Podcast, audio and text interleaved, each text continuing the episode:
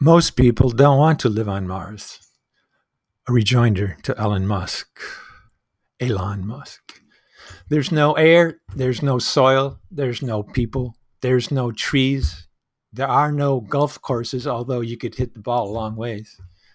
The internet connection is slow, about 10 minutes to get a signal to Earth, depending on the planetary alignment. There are no cafes and no friends anywhere except for your acquaintances in that little spaceship sitting in the dirt. The temperature outside in the winter is minus 220 degrees below zero. Most people don't want to live on Mars. Most people, if they were up there, would look at that little blue marble in the sky, Earth, and wish they were there. A place where your friends are and millions of other species. It's a species happy world. They got nothing on Mars. Not even the most die-hard hermit would want to live there.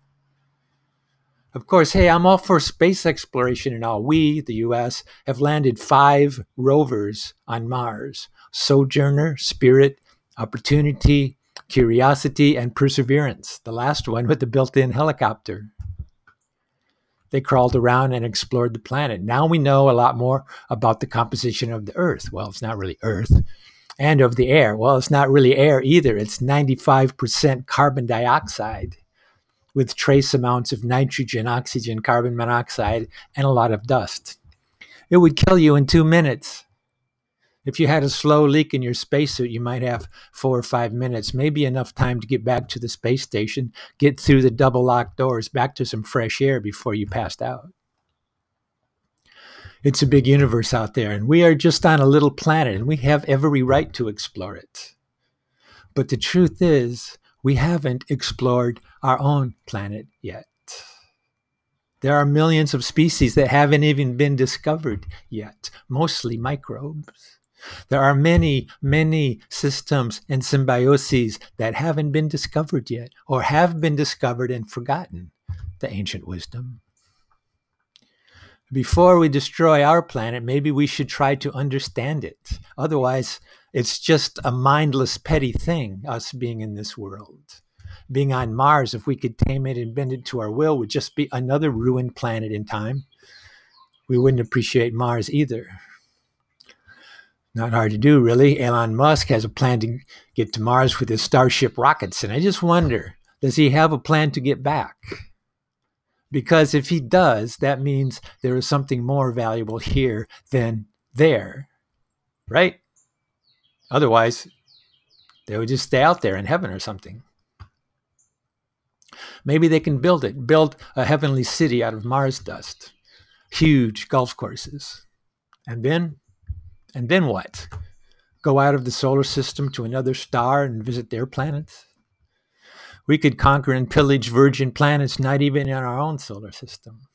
That's my point, Elon. Explore this planet first. Understand this planet first before you attempt to understand another planet. This planet is incredible. It has movable continents that create mountains, that create rivers, that create biospheres, civilizations. We have so much water, we call it oceans. 20% oxygen in our atmosphere. That's not too shabby. Able to support respiration for large organisms like us. Photosynthesis creates more oxygen all the while. We're in, inhaling carbon dioxide, exactly the opposite of us. The symbiosis. Our inner core is still molten from the fires of first creation, asteroids raining down, collisions with celestial bodies. It was chaos. Water, it is conjectured, accumulated from meteorites containing ice, which makes sense since the Earth and all the planets and the Sun were born from the same cosmic dust cloud, and there was lots of water out there. Thank God for icy meteorites. It's a beautiful planet. We saw that on Christmas Eve, 1968, when the Apollo 8 astronauts swung around from the dark side of the moon and saw the Earth rising like the sun above the horizon. We had never seen our planet like that before. It started Earth Day, and people began to realize that we were on a planet floating in outer space. The astronauts held a broadcast from their command module and shared the pictures with the world. They ended by taking turns reading from the book of Genesis, all three astronauts, Frank Borman, Jim Lovell, and William Anders. The vast loneliness is awe inspiring, said astronaut Lovell, looking out the window. It makes you realize just what we have back there on Earth.